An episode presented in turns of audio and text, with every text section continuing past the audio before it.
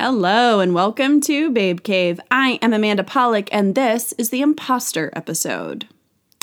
So, I am working through my first book, and as I've been editing drafts, I noticed a theme. I noticed uh, how many times throughout my life that I've been afraid of being found out. I would say that I've lived much of my life being terrified of being called a fraud. And of course, I thought that it was just me, and then that must mean that the voices were true.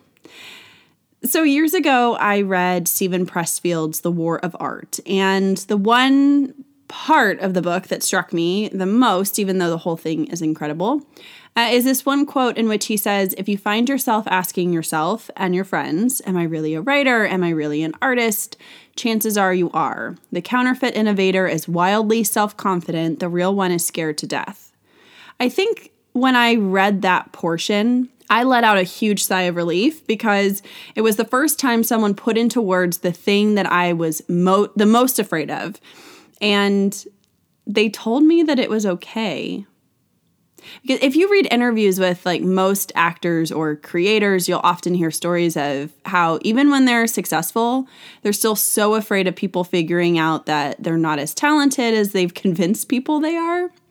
Uh, Maya Angelou once said that I've written 11 books, but each time I think, uh oh, they're going to find me out now. I've run a game on everybody and they're going to find me out.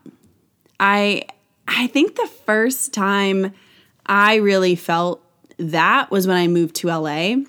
Somehow I had it in my head that I would be among the best and the brightest in classes and elsewhere. Like if people were moving to a city for work, they had to be good, right? I mean, I don't know. I think I think you just expect that when you move to a city that's known for something, you know, any kind of industry if you're in. Anyway, so the truth is, is is that it's so not true that it's not even funny. Except that i'm just thinking about some of the really terrible shows i've seen and have been a part of. And the thought that someone in the audience would sit there and think that those people on stage have something that i don't is is funny. Because i remember calling second city before i signed up for classes. And asking what their definition of a professional actor was because they had two intro improv tracks and one was for actors and one was for non-actors. So in my head it had to be people for the actors one uh, who were in the Screen Actors Guild and had agents, and it wouldn't be like little old me who only had like recently had their first paid theater gig. But it was. And looking back, I can't even believe that I was doubting myself so much that when I can absolutely still know why I did. Because for some reason, those of us who doubt ourselves are waiting for a sign off from someone, like anyone, that we've arrived. But it never comes. Because no matter how long you've done something, um, and even if you've won some kind of major award, you're still seeking validation. Like you may have told been told last year that you're a great artist, but no one has said that to you in 8 months. So, do you really still have it? Like us imposters love to play that game. You're only as good as your last project, right? Or the last rave rave review you've received. Uh, but what but what about the people who seem to show up on stage in life without doubts? Because I believe that everyone has a certain amount of doubts. Scrub through most interviews with successful people and they still doubt their talents, but the one thing that they all do is that they have the audacity to show up. They could be scared shitless, but they still sit down and do the work. They don't let the fear settle in. And the more and more that you work and meet people and start to hear their authentic stories, you'll discover the ugly truth. We're all imposters.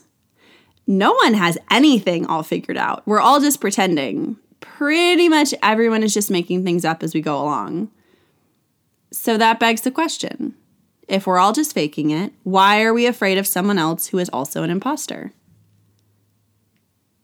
So, as you mull on that, I'm going to also leave you with this uh, quote by author Neil Gaiman. And he said that Uh, some years ago, I was lucky enough. Uh, I was lucky enough invited to a gathering of great and good people artists and scientists, writers and discoverers of things. And I felt that at any moment they would realize that I didn't qualify to be there. Among these people who had really done things, uh, on my second or third night there, I was standing at the back of the hall while a musical entertainment happened, and I started talking to a very nice, polite, elderly gentleman about several things, including our shared first name. And then he pointed to the hall of people and said words to the effect of I just look at all of these people and I think, what the heck am I doing here? They've made amazing things. I just went where I was sent. And I said, Yes, but you were the first man on the moon. I think that counts for something. And I felt a little bit better. Because if Neil Armstrong felt like an imposter, maybe everyone did. Maybe there weren't any grown-ups, only people who had worked hard and also got lucky and were slightly out of their depth, all of us doing the best job we could, which is all we can really hope for. So, we are all imposters and just trying to pretend that we're grown-ups who know what we're doing. yeah. So I want you to hop on over to amandapolick.com and let me know how you're dealing with your imposter syndrome. Where do you feel like you're out of your depth? Where do you feel like uh, you don't belong? And then how can we change that? And and once you hop on over to the website, I also have a free gift for you over there. But thank you so much, friend, for listening. And I can't wait to be with you next week.